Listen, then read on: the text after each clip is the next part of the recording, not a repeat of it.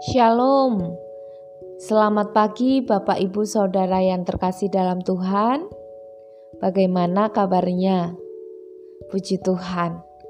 Saya percaya kita semua saat ini merasakan sukacita yang luar biasa karena kita bersama-sama merasakan anugerah Tuhan dalam kehidupan kita.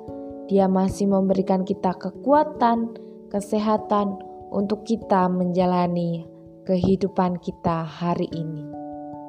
Kembali lagi saat ini kita akan bersama-sama merenungkan firman Tuhan dan kita akan melanjutkan perenungan kita mengenai 10 hukum Taurat.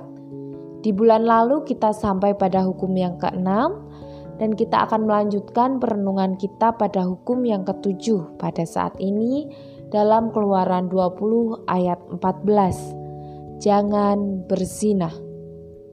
Bapak, ibu, saudara, di era modern ini begitu banyak kita jumpai dalam berita, media-media sosial, dan tulisan-tulisan tertentu tentang berita mengenai penyimpangan seksual, misalnya perselingkuhan, pemerkosaan, dan homoseksual. Nah, di bagian situs-situs internet tertentu juga malahan menunjukkan kenikmatan dari penyalahgunaan seks ini.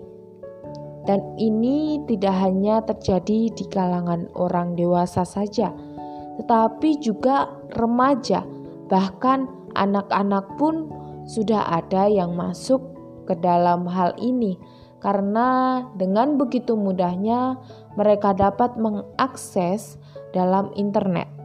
Nah, oleh sebab itu penting sekali peran dari orang tua untuk mengawasi anak-anaknya dalam penggunaan internet ini.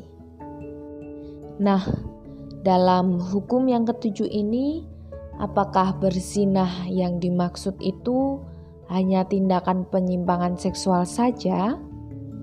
Tidak, segala sesuatu, termasuk pikiran, pandangan, perkataan, dan kegairahan hawa nafsu yang membuat kita tidak dapat menjaga kekudusan diri kita, itu masuk dalam bersinah.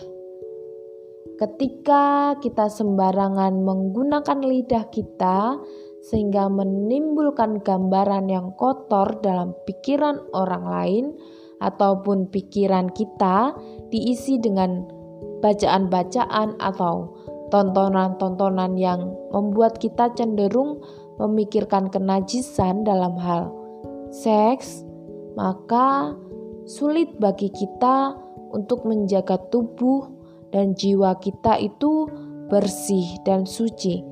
Apalagi kalau kita semakin dibangkitkan gairah hawa nafsu kita oleh hal itu.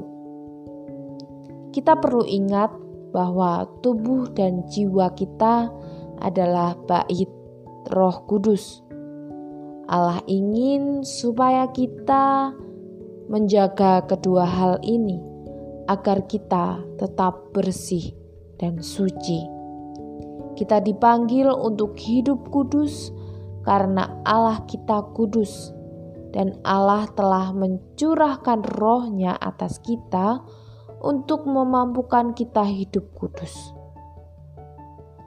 Marilah jauhkanlah diri kita dari hal dari segala sesuatu yang dapat membuat kita tidak hidup dalam kekudusan.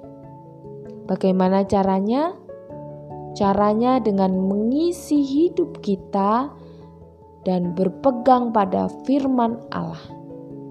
Dan percayalah, itu akan membuat kita, diri kita, hidup kita dipimpin oleh Roh Kudus, dan itu akan menjadikan kita hidup dalam kekudusan jangan bersinah.